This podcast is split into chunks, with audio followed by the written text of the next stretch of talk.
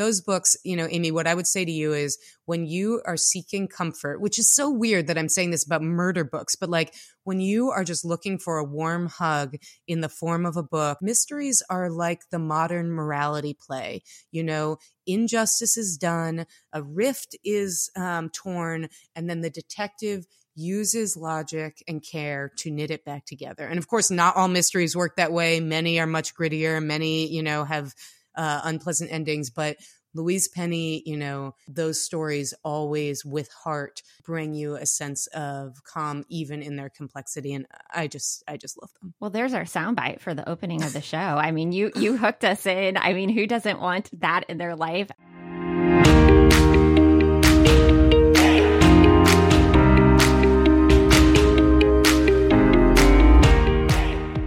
Universe buries strange jewels deep within us all and then stands back to see if we can find them, writes Elizabeth Gilbert in her self help handbook titled Big Magic Creative Living Beyond Fear. Why am I leading with a quote from Big Magic? Well, it's the book that inspired this week's guest to go after a new creative journey in her 40s. Today, we are discussing how Nina Simon, a former NASA engineer and creative force in the museum world, became a murder mystery writer. If you're new here, welcome. I'm Amy Allen Clark from momadvice.com, and I'm the voice behind the Book Gang podcast. On this podcast, we celebrate under the radar books, backlist book selections, and debut novelists.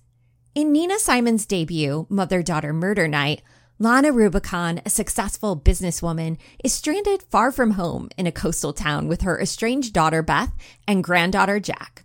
Unfortunately, this incredible force of a woman has cancer, and this diagnosis and treatment have been really all consuming for her. That is until the discovery of a body by her granddaughter. When Jack becomes the prime suspect in the ensuing murder investigation, Lana finds an unexpected purpose in clearing her granddaughter's name. Determined to protect her family and assert her strength, Lana works to uncover the true culprit. Together, all three generations of women unravel a complex web of lies, a sea of racial tensions, and land disputes within their seemingly peaceful community. As their amateur investigation turns dangerous, the Rubicon women must overcome their differences and learn to rely on one another. You do not, though, need to be a murder mystery lover to appreciate how this book came to be. You see, when Nina's mother battled stage four cancer in late 2020, it prompted her to leave her CEO position and care for her. Amidst those very real challenges, Nina and her mother found solace in their shared love for murder mysteries. And as they spent endless days in the hospital, they decided to try to write a mystery book of their own to keep them busy. To celebrate this novel and all the other upcoming releases, I have a 2023 fall reading guide to share with you. Unlike the summer reading guide, I personally can't vouch for all of these books because the summer series took every ounce of time I had. But what I can say is that I went through all of the early feedback on every book in this guide to narrow it down to what I anticipate will be some of the best bets for your fall book stack. If you are a patron of the show, I will also drop a printable copy of that in your accounts today. This is an independent podcast that relies upon listeners to fund. I just want to say I'm grateful to each of our listeners that helps fund our show. Thank you, thank you, thank you. If you have it in your hearts to help me and to keep offering this space to our authors, it is a $5 a month membership to be a show supporter, or you can prepay for 10% savings. And if you are a murder mystery lover, you will love today's bonus. Patrons get an additional spoiler filled episode with Nina Simon, where we talk through the ending of her book so you can hear exactly why she chose the killer she did for her ending. Head to patreon.com backslash mom advice, or you can check today's show notes to sign up. Now let's meet this month's guest. Nina Simon has donned numerous hats throughout her journey, from being a NASA engineer and slam poet to a mystery game designer, exhibit developer, a museum director, and founder of a global nonprofit. Her career has predominantly unfolded within the realms of museums and cultural centers, earning her recognition as a museum visionary by Smithsonian Magazine due to her community centered design approach. Born and raised in Los Angeles, Nina lives with her husband and daughter off grid in the Santa Cruz Mountains. Mother Daughter Murder Night is her debut novel. And as I close out this intro, we would be so grateful if you told a friend about this episode, gave us a like, or left a written review on iTunes. Let's close out the intro with just one more quote from Big Magic Be the weirdo who dares to enjoy. I hope today's conversation ignites your inner weirdo and gives you permission to try something new, even if everyone sees you with their training wheels on. Let's get chatting.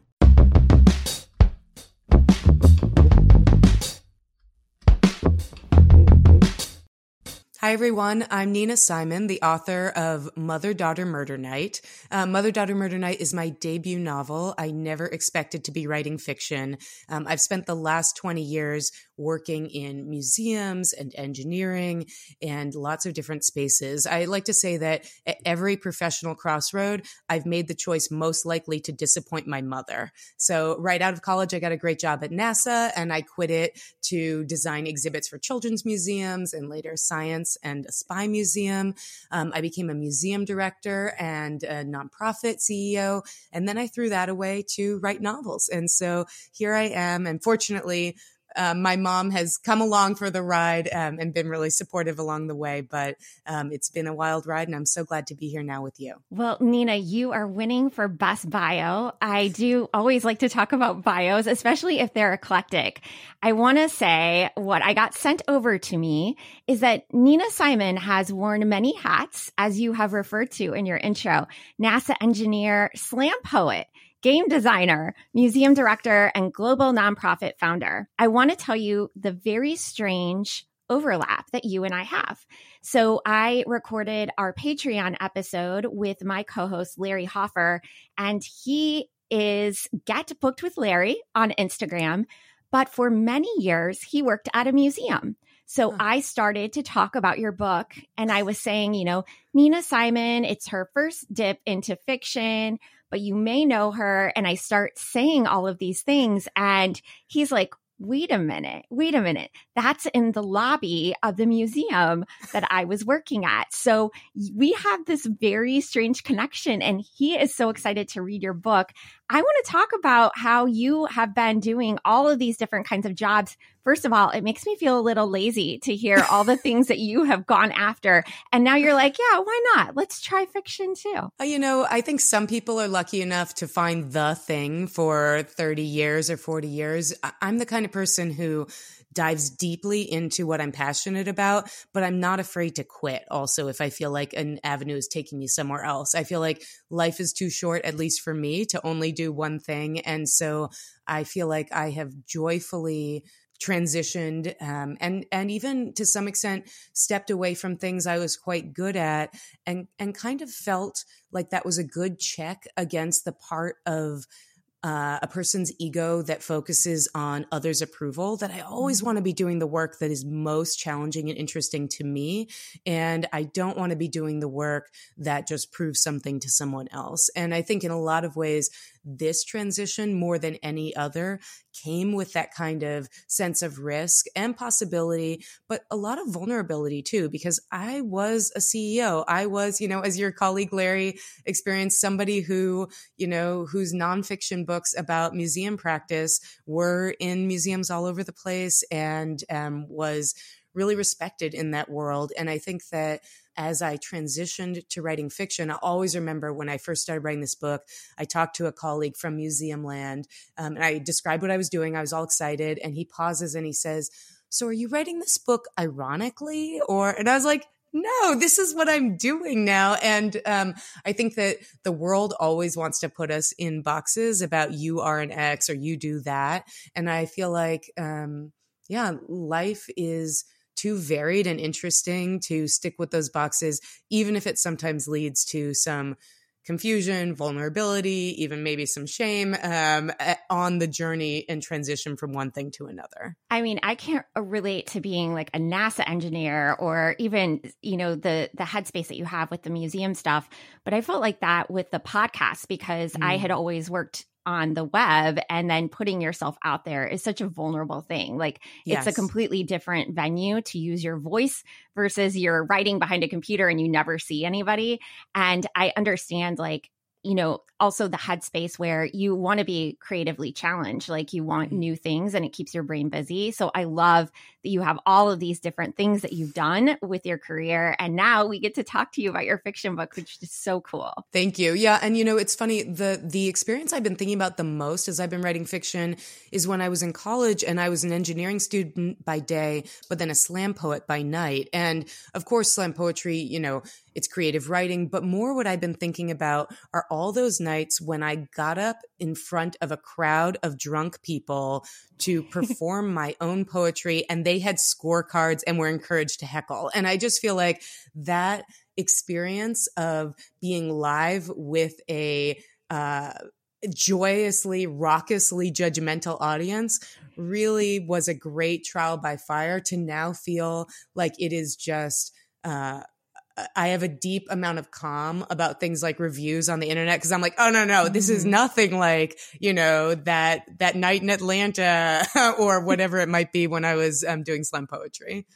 I get it. There is nothing that will humble you more than a karaoke crowd, right? Like I, I totally get that. Yeah. Yep. it, it it is one of those things. And I'm so excited that you're being vulnerable with your work because we get to benefit from it. And I mm. want to start out with the line from your story that's going to kick us off with a little bit of a synopsis about your book. It says her mother had never visited Elkhorn Slough and no one had ever been murdered there. But there was a first time for everything. So, can you tell me a little bit about your book and the setup for your debut, Mother Daughter Murder Night? Yeah, absolutely. So, Mother Daughter Murder Night is a big hearted mystery. It's about three amateur sleuths, a feisty grandma, a single mom, and a teenage girl who work together to solve the murder of a naturalist who washes up dead on their doorstep. And it takes place in this national marine preserve called Elkhorn Slough that's just about 30 minutes down the road from where I live. And it's interesting because um, that excerpt you just shared is from the prologue, and um, the prologue was not something I initially wrote. Um, mm. You know, the book is really centers on the grandma. She's the star, Lana Rubicon.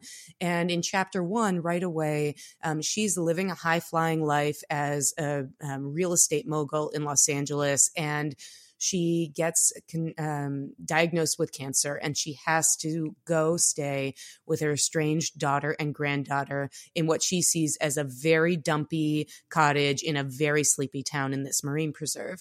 Um, and, you know, then of course she ends up seeing something laid outside the window that gets her uh, suspicious. Her granddaughter, Jack, who's a kayak tour guide, stumbles onto a dead body, and the story and the mystery takes off from there.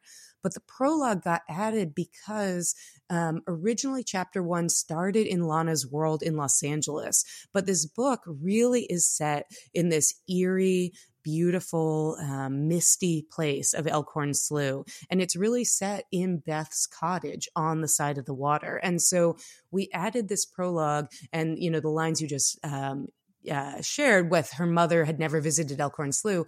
It's from Beth's perspective. And one of the big things that happened in the editing was shifting this from being only focused on Lana to focusing on Lana Beth and Jack. And so we mm. added this prologue, both obviously to create that kind of spooky vibe and that premonition. There was a first time for everything, but also to land readers in the core setting of the story, which is this intergenerational household in this small town on the side of this marine preserve. I loved it. And I will say, too, for listeners that maybe don't gravitate towards mystery. I would qualify myself as not really a mystery reader, but I have lots of people in my life that are big mystery readers. This is an intergenerational story. It is a story about mothers and daughters, and that is a, a big element of it. So if those are your kinds of stories, this is also a mystery for you and maybe a great introduction into the mystery world because I think it's so effective. I want to talk about writing these very relatable characters, right? One passage reads, You only get one mother, even if she was a pain in the butt, right? Um, and I think that made me laugh like so, so hard because it is so relatable, right? And they are not perfect characters. They all have their flaws, just like we do. Lana, though, is just a real knockout, standout character. Did you have anyone that you were visualizing to create this character? Because she has a fashion sense and she's so corporate and so good at managing a room. I, I aspire to be Lana.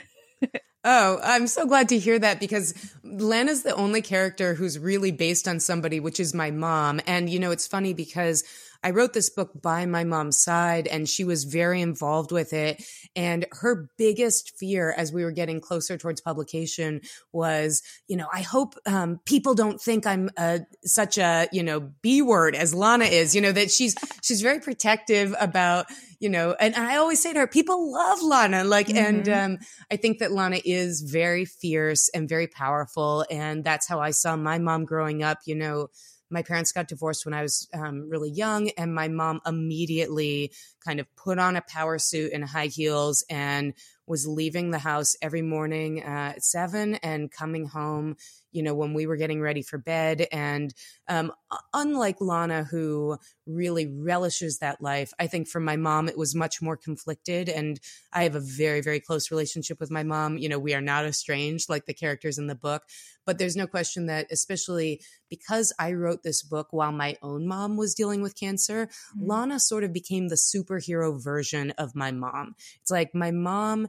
is stuck in bed or is subject to the whims of these doctors. Let me write a version of her who bosses those doctors around. You know, my mom is not yet ready to go out into the world. Let me write um, a version of her who gets back in her car and, you know, hits the town. And, um, and so I think that um, Lana became this, um, escapist fantasy for me and my mom as my mom was going through treatment and as she was getting stronger as well. Um, there are no other characters who are as rooted in a real person as Lana. Um, but there's no question that the real relationships between the mothers and the daughters in this story are rooted in, you know, the real conflicts that I've experienced. You know, I'm in between my mom and then my daughter and um, thinking about you know, we all know how our roles shift when we go from just being the daughter to being the sandwich one, um, and what that role looks like when you become, you know, the matriarch. And I think that because I was writing this as I was caregiving for my mom, you know, I would be up in Santa Cruz with my daughter, and then I would go down for a couple weeks at a time to care for my mom. And so I was really deeply living some of the harder and also more beautiful parts of those mm. relationships and writing this and processing it in fiction um, and even talking about that with my mom as it went um, became a comfort and an escape really for both of us.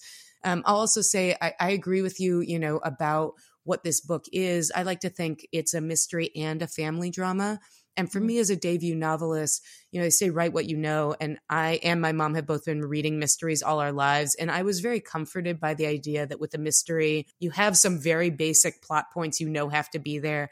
There has to be a dead body. You have to find out who did it. And that made me feel like there was scaffolding I could work with. But I certainly feel like the book is just as much a family drama as it is a mystery. And I'd even say in in my feeling, the family drama is the thing where uh, where most of my heart is. Um, and of course, I enjoyed and really intellectually enjoyed, you know, making a twisty mystery where you're guessing along the way. Um, but uh, I always wanted to come back to those women. I could write those women together all day long. I love that. Well, Nina, tell me a little bit about the seeds of this story and how it started in this hospital room and what transpired between your you and your mother that made you want to approach this new project? Yeah. So, you know, my mom and I and my sister as well, we have all just really always been independent, hard charging businesswomen and in very different ways. My mom was in tech my sister's in finance you know i was in nonprofits and arts um, but we always had the kind of relationship where we loved each other but a lot of it was on the phone or on text you know we were busy we were going around doing our thing very independent. And then in late 2020 um, my mom got diagnosed um, first with brain cancer and then they found out it was in her lungs as well. And it was just one of those moments for me. I think some people have those moments when they have a kid. Sometimes they have it when there's a crisis. But for me, there's just a fork in the road at that moment that changed everything. Um, I was the CEO of a startup that I was really passionate about. And I ended up working with my board to transition out and find a new CEO. I just didn't want to do that anymore. All I wanted to do was care for my mom. Mm-hmm. And fortunately, my husband was super supportive. I spent a lot of time, you know, changing my life to spend time with my mom in LA. And we were incredibly lucky to be together, but it was a really stressful and scary time. And all we talked about was cancer. All we talked about was have you taken your pills? Will you have another sip of that protein shake? No, really, will you have more protein? I mean, I can't tell you the amount of time we spent talking about protein shakes. It was mm-hmm. very depressing and we needed something else to talk about. And so, you know, my mom and I have both always loved murder mysteries and we started reading some again together while she was sick. And then one day I just turned to her and I said, you know, what if I tried writing one with somebody like you as the detective? Mm. And for me, it became a productive outlet because I was, you know, struggling um, with the time I had on my own during that caregiving time. But much more so, it was this intimate connection and escape for the both of us. I mean, we would spend hours in hospital waiting rooms debating what should happen next. You know, she'd call me from the chemo clinic. She'd be like, I found a great way to kill somebody. And she'd get all excited and then she'd just drop her voice. She'd be like, Oh my gosh, the nurses are looking at me funny. I got to stop talking about this. I mean, it just became a joy. And it wasn't that we didn't talk about cancer anymore, but it wasn't the only thing we were talking about. It was the last thing we were talking about instead of the center of everything. And so this project really, I never thought Amy, that I was going to try and publish it. It was not even on my mm. mind. I mean, what was on my mind was I needed something to do. Um, I needed to be creatively engaged in the world.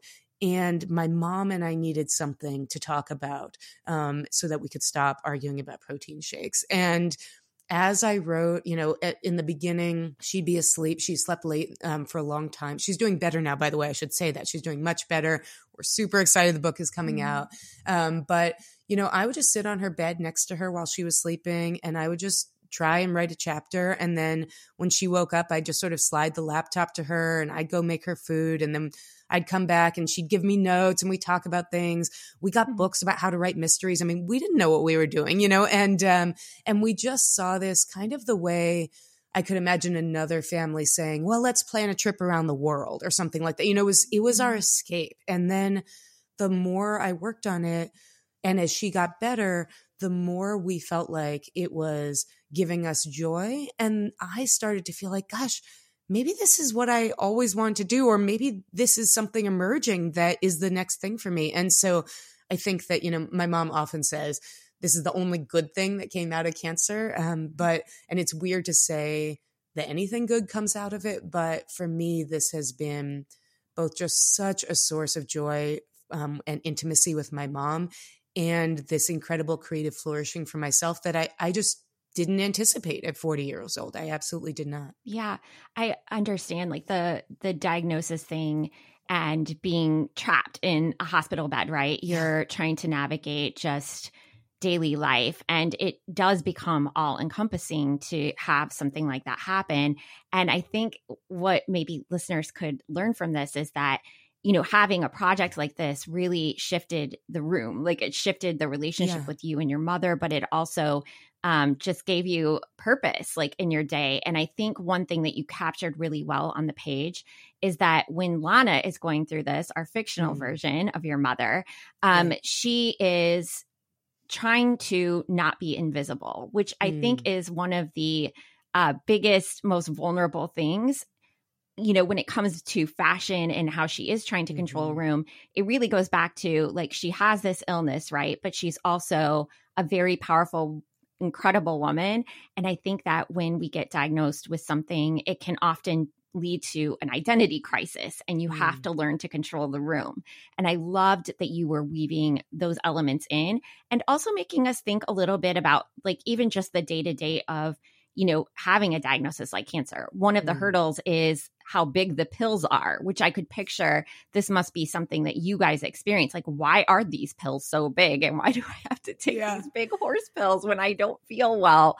And just those kinds of things that you were dealing with every single day. I just really appreciated that.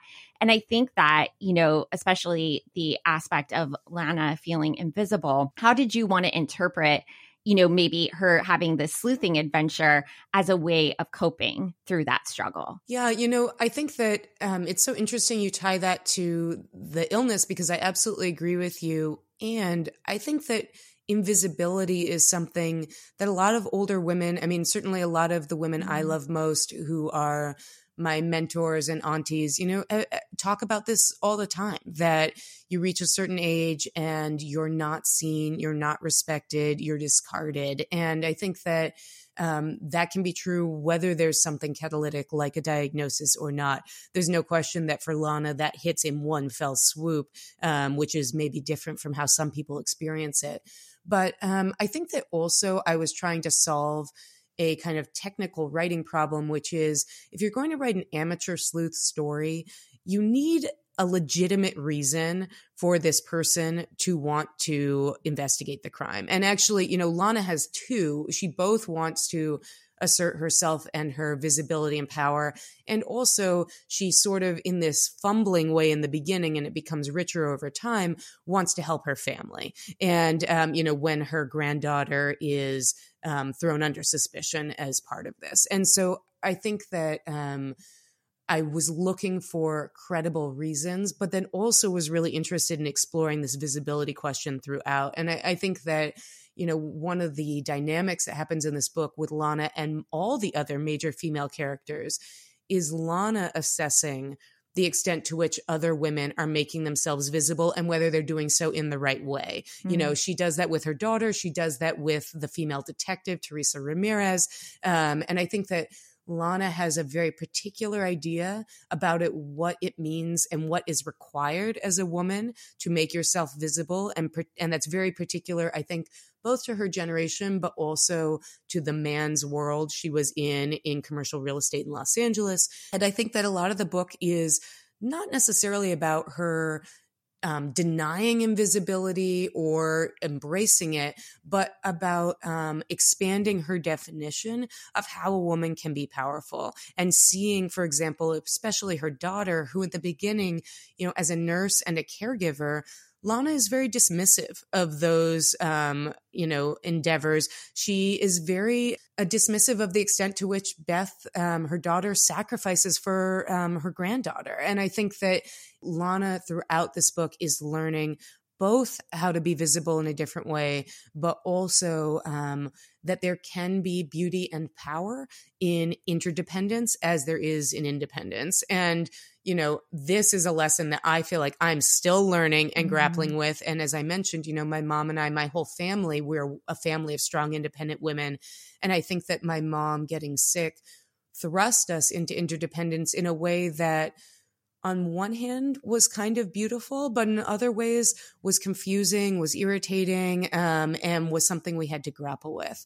Um, but there's no question, you're right, that this sense of purpose um, is something that Lana is seeking. It's something I was seeking. You know, when I was writing, one of the things that actually um, encouraged me to do it was Elizabeth Gilbert years ago wrote this book called Big Magic. And there was, it's about mm-hmm. creativity. Yes, and she had an, yeah, and she had an accompanying podcast called Magic Lessons that I actually encountered mm-hmm. before the book. And um, Magic Lessons, I, I highly recommend it. It's just her coaching regular people on doing more creative stuff in their life. And it's not people who are famous or who are necessarily going to have big careers.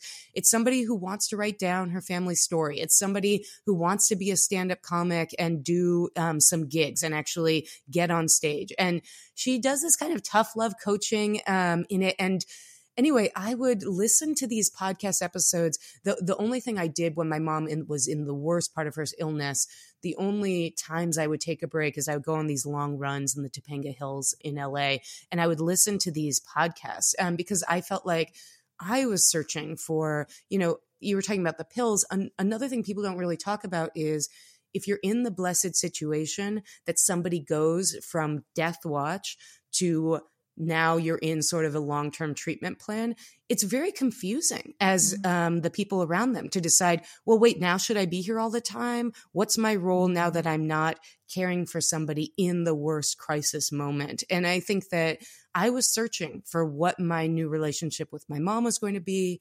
With my family back home was going to be, with my work was going to be, and listening to magic lessons and listening to Elizabeth Gilbert give people this encouragement around just do it. Creativity and making things creates purpose that is good regardless of what the output is or the outcome um, really spurred me and i just would so recommend to anybody who's sort of in that mushy place to check out the magic lessons podcast um, and you know be inspired by um, having liz gilbert as your coach in your head encouraging you in your mm. creative dreams yeah i you know i can only speak to like when i started the podcast i watched a lot of videos of other people te- teaching me and coaching me and mm. one of the guys who was super successful that i listened to played his first episode, which was absolutely horrific, right? And it's uh. like, ah. it is going to be terrible for a very long time. And then you will figure it out.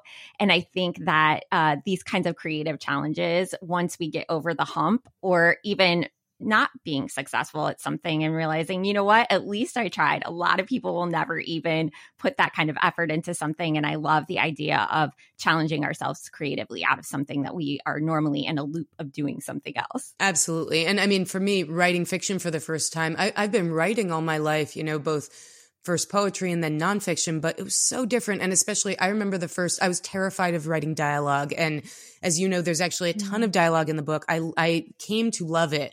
But in the beginning, I would always think about when people who draw, I, am not somebody who draws, but, you know, artists talk about um, sometimes how there might be a part of the body that they don't draw, like hands. And they, you know, they're terrified of hands. So they're always kind of sticking them behind people's backs or in their pockets or whatever. I felt that way about dialogue at first. And then once I started practicing, I just like wanted to put hands everywhere. You know, I just loved it. And I feel like that opportunity um, to take something you start out objectively terrible at and then work on it and see yourself grow and feel that. I mean, uh, that is a huge dopamine rush for me. Yeah, I totally get it. Well, I want to go back a little bit, just backtrack with Lana's viewpoints, because, mm-hmm. you know, that isn't the only scenario where they have two different generational viewpoints. One of them, yeah. there are two major topics, I think, within your book that you probably had to do either some research or you wanted to, you know, kind of craft around this. But one of those is just the racism that mm-hmm. is happening in this area. In Lana's viewpoint, she thinks, well, not everything is about racism, but Beth's experience as a mother and someone who is raising a child who has a different heritage is that it really is a huge focus in the town and that she knew that possibly her daughter could be set up for the crime. So, why did you want to set that up too within your story um, for an exploration in your fiction? Yeah, I mean, I, I live in a very, um, multi-ethnic world and i wanted that to be reflected in this story. You know the work i was doing right before i started writing fiction was about um, inviting people from all walks of life to feel a sense of belonging inside of museums and libraries and parks and certainly a lot of that is about dealing with the institutional racism that exists that might tell somebody that a museum is for somebody who is whiter, wealthier, mm-hmm. um, or you know uh, older than they are. And so that's work I've been doing a long time in partnership with communities, and I definitely wanted to bring that in, not as the center of the book, but as a portion of it. And so you know, Jack is biracial, um, Filipino American, um, and um, I think that to what you're saying, uh, what I've experienced in talking with um, people of different generations, especially around anti racist work, is that there are real generational differences in how we see things mm-hmm. and in whether we see something um, as, you know, a factor that is attributable to racism or to misogyny or to classism or to whatever um, and I think I wanted to, you know, portray some of those differences and invite readers to maybe think about and ask themselves the questions about, well, how do I see what's going on here? You know, there's a historic passage in the book that's real about the history of the, the mystery surrounds this ranch that, um, you know, there are multiple stakeholders vying for the future of this ranch after the patriarch, the rancher dies. And in doing my research for the book, I found this really extraordinary document about the history of a real ranch that is really where this happened about a time in the 1850s when the rancher Joseph Roadhouse, who was a British American pioneer settler, you know, was working on building up this ranch, and a band of Spanish Mexicans um, came and, you know, contested his claim on the land. And the way it was written, obviously history is always written from the, you know, perspective of the winners, but from the way it's written, it's sort of like, well, Roadhouse was the, you know, ranch owner and settler, and these Mexicans were, you know, a band of criminals coming to take it from him. But of course, in the history of California, you know, um, California was all part of Spanish Mexico. And by the way, who did Spanish Mexicans mm. steal the land from before them? You know, it was the native Amah Mutsun and Rumsian people in that area. And so I, I think that I wanted to explore the fact that these uh, questions about um, race and ethnicity and diversity, they're not just political contemporary issues. These are issues that have reverberated through um, this land and land across this country for you know since the beginning if not before the beginning of this nation. And so i think that um, it's certainly something that i've grappled with as a resident and as somebody who cares about community and culture in my in my region and i wanted that to be reflected here. But i also wanted to be real about the fact that even though you know, Lana and her daughter Beth are from the same background. You know, they're both um, Jewish women from Los Angeles. Um, they have very different perspectives about what's happening. And part of that is um, situational about their relationship to Jack, but part of it's generational. And I think that um, that's real and it doesn't make Beth right and Lana wrong or vice versa. I think these are conversations we have to be having. I don't know about you, but I feel like, mm-hmm.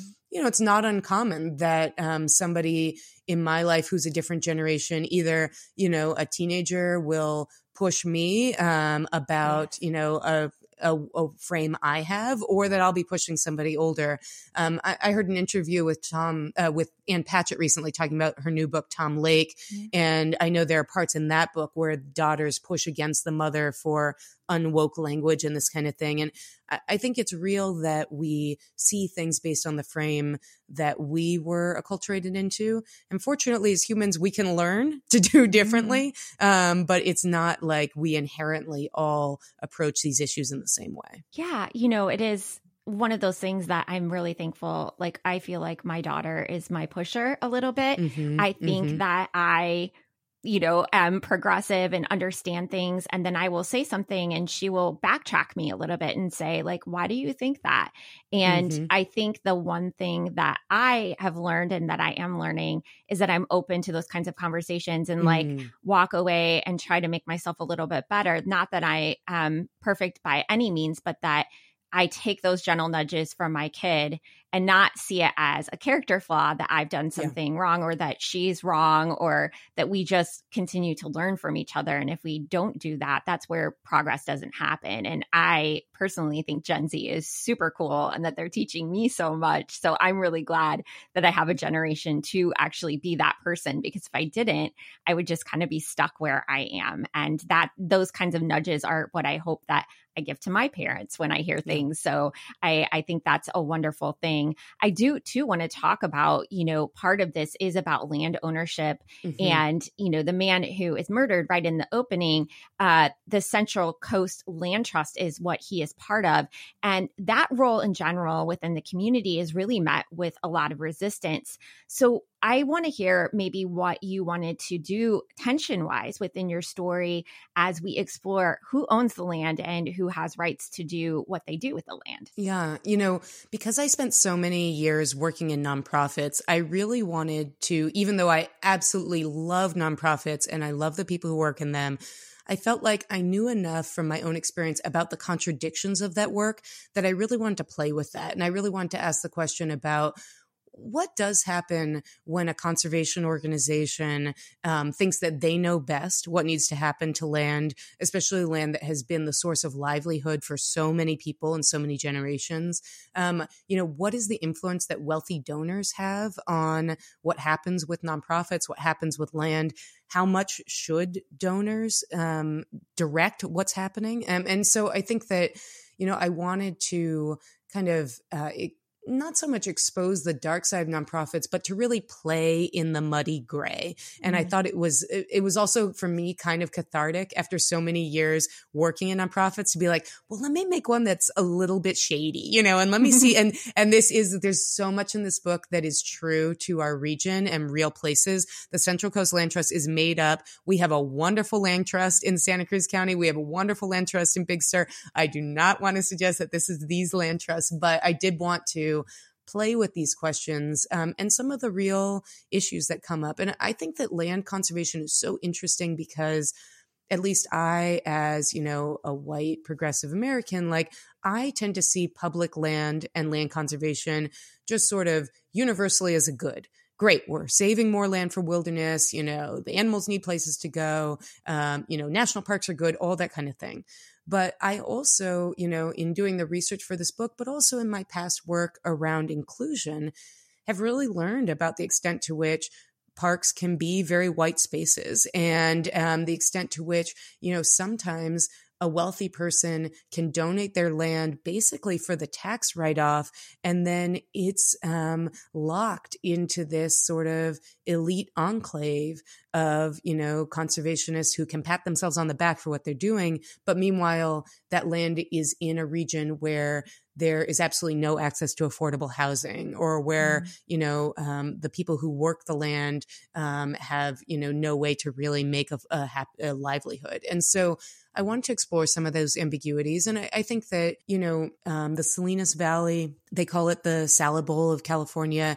If you buy bagged lettuce or if you buy organic berries, they come from the place where this book is set. And I think that this land, um, is so valuable. It is like gold. I mean, there are venture capitalists buying up farms just to sit on the land, which is a mm. whole other issue. But I wanted to really ask this question of is conservation always good? Is it always the best choice for the land? And I think that in my heart, as a nature girl, my answer probably is still like, mm, maybe yes. Um, you know, um, my husband works on affordable housing and we become very big believers in this idea that if you do more building in the urban core, you can have more wilderness in the wildlands and you have less sprawl.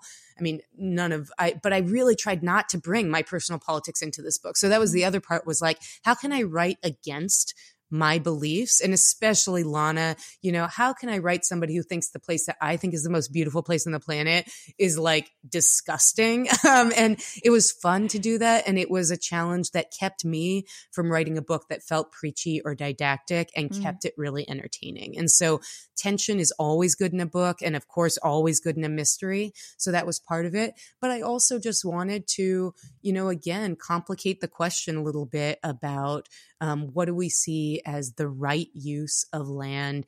Who decides what that is? Um, and what are the you know the consequences that might not be as visible when land um, is used for a particular thing. I mean there are your book club questions right now right? Like this is a great setup. I do think like the moral complexities that is the hardest thing about you know i guess social media and like being more aware than we ever were before is that i have so many complexities about everything that i do now that i always feel a little bit guilty. Like everything that we're striving to do is also something that is not a perfect system and that, you know, at least we're trying, right? But it is a really great conversation to, you know, think about like how do we perceive these kinds of areas and adding in some moral complexities allows us to explore those kinds of things in book club, but also create a great tension for your mystery too. Absolutely. Well, I do want to talk about as we're closing out how, you know, this maybe made you feel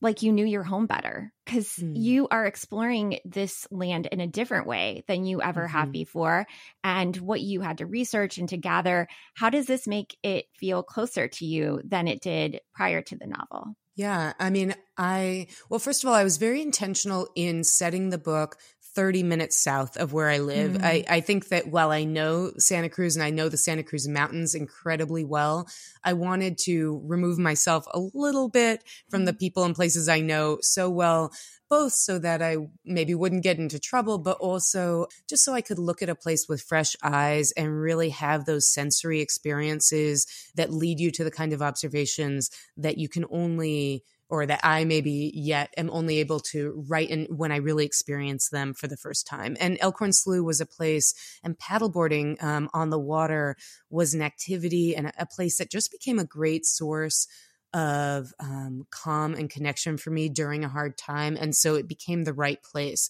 Uh, so I'll say two beautiful things about the research. Um, one is that it was another way for me to get closer to my mom and actually my daughter. So my daughter, you know, she's 10 now, but when I was writing, she was seven or eight. And we would often go out to Elkhorn Slough and she would just perch on the front of my paddleboard and we'd just be paddleboarding around and, you know, checking out the otters and the pelicans. And then you'd hear her little voice from the front going, Mom, you should kill somebody over there, you know, and she'd be pointing at some falling down shack or, oh, look at those train tracks. That would be a good place to, you know, to leave a weapon, you know, and it was just like creepy and sweet in the same, uh, you know, which I feel like is a lot about having a little kid, but that was beautiful. And then my mom, while she rarely came up, you know, she did a ton of the book research. So she was, you know, getting books about the flora and fauna of Elkhorn Slough, you know, so she was also discovering things about the place, which was another beautiful connection. And then the other thing I'll say is that, you know, Monterey Bay is not big. And because of my past um, running the museum in town, I know a lot of folks. And I was just so amazed at how many of my friends were able to help and were so generous about it. So, you know, there is a kayak store that is key to this story. It's called the Kayak Shack in the book. And I have a friend who I play volleyball with um, who owns this company called the Kayak Connection, and um, and so she and her daughter just like gave me so much information about how a kayak shop works. You know, I was having dinner one night with a friend who works at the university, and I was talking about the book and what I was working on, and this ranch that's on the north side of the slough, and he just says to me, "Oh, you know." I know the guy who owns that ranch. I'm like, what are you talking about? I made up this ranch. He's like, no, no, no, there's a real ranch there. Um, do you want to meet him? And he just like you know, called the guy right away. And, you know, two weeks later, I'm out on horseback with this rancher who is nothing like the rancher in the book. Um, the rancher in the book, Hal Rhodes, is like this very stolid, you know, conservative, upright man. And the rancher who's actually out there is like, he's the most sweet, kind, intellectual, like hippie you've ever met like just you know long ponytail i just i know that the rancher in the book hal rhodes would not necessarily be a fan of this real guy but this guy you know, has been so generous with me, both with historical documents, but also, you know, taking me out on the ranch, um, hiking and on horseback and showing me every plant and every bird. Um, and so I just feel like there's been a lot of ways that my community has been part of making this book. And I think that that's a beauty of a small town is that people are excited for you, but also people are ready to help. And that just was a, an unanticipated joy that it would bring me closer to community, even as I was doing something that felt very weird and very private and personal. I love that. I love how you found your people like through this adventure. That is so cool. I know that listeners are going to be mad at me if I miss this opportunity. We have to know what are you and your mother reading as far as mysteries go? Oh, you know, it's so funny. So I've been really reading a lot more widely than I used to and I've been really getting into um, Southern noir. So mm. I am in love with S.A. Cosby, who obviously, yes. you know, is a huge, um, huge author. Um, but um, the person I'd really fallen in love with also is Eli Cranor. His debut novel was called Don't Know Tough. It's about um, football in Arkansas. It is a grisly Southern noir um, with just such mm. beautiful voice, and um, and it just won the Edgar Award for best debut novel. And uh, Eli's just a wonderful person, and um, love that book. So I've been actually kind of going grittier. My mom finally, I have been recommending Louise Penny to her forever. If there is oh. a uh, a tonal hero I have that I was trying to achieve with Mother Daughter Murder Night, it is the warmth and the kindness that is in her Inspector Gamache books, but my mom always thought they were boring. And or I'd be like, I'm obsessed with these books. I like reread them. I, when I was working on my debut novel, I would take Louise Penny books and I would like diagram, like, how did she do this? You know, figuring out how certain scenes work, but I couldn't get my mom to read the books. And so I just, just last week, my mom texted me. She's like, I'm finally listening to, you know, the first um, book by her and it's really good. And I'm just like, thank God, I've been telling you forever about these books. So um, I just love that series. Well, I do love a, a, gritty story. So I'm really glad that you brought S.A. Cosby. I will say, I think David Joy might be your author that mm. you need to mm. try if you haven't tried him mm. yet. But the Louise Penny, uh, I have not dug into, but is uh, definitely on my bucket list. And everyone that loves her, loves her you know, to pieces. My best friend yeah. is obsessed with Louise Penny. She's read she read all of the books over the pandemic, but she also mm-hmm. is an mm-hmm. Agatha Christie fan and mm. a Murder mm. She Wrote fan. So we tried Murder mm-hmm. She Wrote. It's a little sluggish for me, but she loves it and she watches it every weekend. And I just think that's so cool. She knows how the oh, thematic music changes and what happens. And I'm like, I just think this that's is so hilarious. great and cozy. I love yeah. it. Yeah. It's well, funny. I actually never, people have been comparing my book to both Murder She Wrote and Gilmore Girls. Yes. And I had never seen either of them until, and only Murders in the Building, which I still haven't seen at all. So I feel like I'm, I'm not a big TV, I'm way behind on TV. My mom and I definitely like the classic for us is Columbo. I mean, we love Lupin. Um, and we love Miss Fisher too, um, which is an Australian uh, mystery series that's very light and fun, featuring this flapper in the 20s who becomes um, this lady sleuth. But but yeah, I, I, feel like I'm way behind on the TV side of the of the mystery world. Oh, I well, I am not a big TV watcher either, but I do know that Louise Penny, her books did come to Amazon mm-hmm. Prime, if I'm not yeah. mistaken. So that is also on your bucket list, but I don't think it got renewed. I think that was the problem no. with it. You only get one yeah. season, so enjoy yeah. it, savor it. I guess it's, but it's, it, it's actually really good. Not everybody loves. I, I, watched. I'm obsessed with Louise Penny, so okay. of course I watched it. Um, it really gets more deeply into some of the indigenous issues, um, which. It, in First Nations is super interesting in terms of the Canadian legacy there. So I really enjoyed the show for that. But those books, you know, Amy, what I would say to you is when you are seeking comfort, which is so weird that I'm saying this about murder books, but like when you are just looking for a warm hug in the form of a book and you want, and this is something somebody um, told me early on is that mysteries are like the modern morality play. You know, injustice is done, a rift is um, torn, and then the detective uses logic and care to knit it back together. And of course, not all mysteries work that way. Many are much grittier. Many, you know, have uh, unpleasant endings, but Louise Penny, you know, those stories always with heart bring you a sense of calm, even in their complexity. And I just, I just love them. Well, there's our soundbite for the opening of the show. I mean, you, you hooked us in. I mean, who doesn't want that in their life? And I love hearing how you and your mother worked on this project together. As we close out, I just want to say, you know, creativity takes courage. I'm so proud of you for trying something new. I mean, you could have just rode out on your laurels. You had so many things that you have you know been super successful at and have done so well to put yourself back in the fire again that's intense and i know especially in my midlife years that this is like a really amazing thing that you are trying something different. And I would just like to ask you what you feel most proud of, whether that is with this project mm. or just in general right now. Well, thank you. Yeah. And I, I love that quote by Henry Matisse um, Creativity takes courage. Actually, mm-hmm. you know, in my past life at the museum, um, the big project I led that I'm very proud of was to build a town plaza and you know i bought one of those little plaques for donors and mine just says that quote on it. So um, that's a quote i really live by. Mm-hmm. um, you know i think the thing i'm most proud of this is sort of weird is over the last couple years really decoupling from having pride be rooted in those big accomplishments like the town plaza or being named chamber of commerce woman of the year or stuff like that. Like i i feel like i had gotten to a place with an unhealthy relationship to some of those things. And I think that um, when my mom got sick and when I quit my CEO job and um, made this transition, there was so much more courage in that letting go of that sense of self than there was like the writing was easy. The writing i mean not not that it was easy to write a book but the writing was a pleasure you know?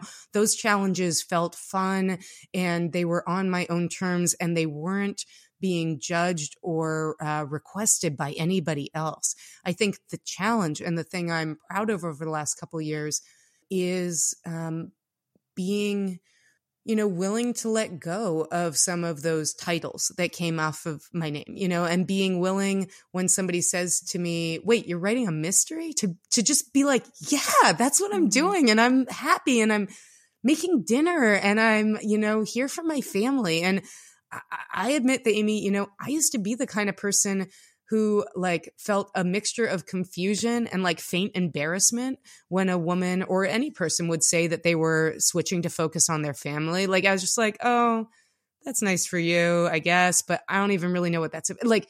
And that makes me sound like I must be a terrible family person. I don't think I am, but I think that for the first time, I'm embracing that you can just be happy that you are being there for, you know, really being present for people in your life. And I used to tell myself that, you know, my self worth only was connected to external achievements. And I don't feel that way anymore. And it took a lot of courage and a lot of work um, over the last couple years to get there. I'm so proud of you. And I totally get that this was like a new identity for you. And I'm, yeah. I think that, you know this this is like where we get to you know i feel like this is where we get to choose what we want to do we're in a different mm. place in our lives where you know, this is almost like a brand new road and that yeah. you get to try something completely different.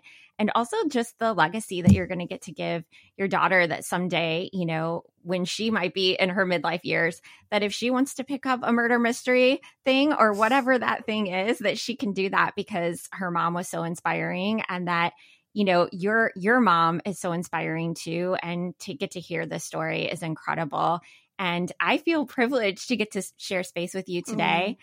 I do want to tell listeners that this is not all because I'm making Nina stick around for our Patreon because we get to talk about who the killer was and how she got to that conclusion. And if you have enjoyed the show, it is independent. So we completely rely on listeners for funding. So if you feel called, you can join patreon.com backslash mom advice or check our show notes to be part of our bonus episode where we are going to talk through this ending. And just to remind you, you need to get Mother Daughter Murder Night. Nina, when does this hit store shelves? It's coming out on Tuesday, September 5th, and I'll be doing a lot of different tour events. I would love to meet you um, along the road with this book. Um, my mom's going to be joining me for some of those events as well. And I just hope that the women in this story um, fill you with the same kind of joy and energy that we got as we were creating this book. Thank you, Nina.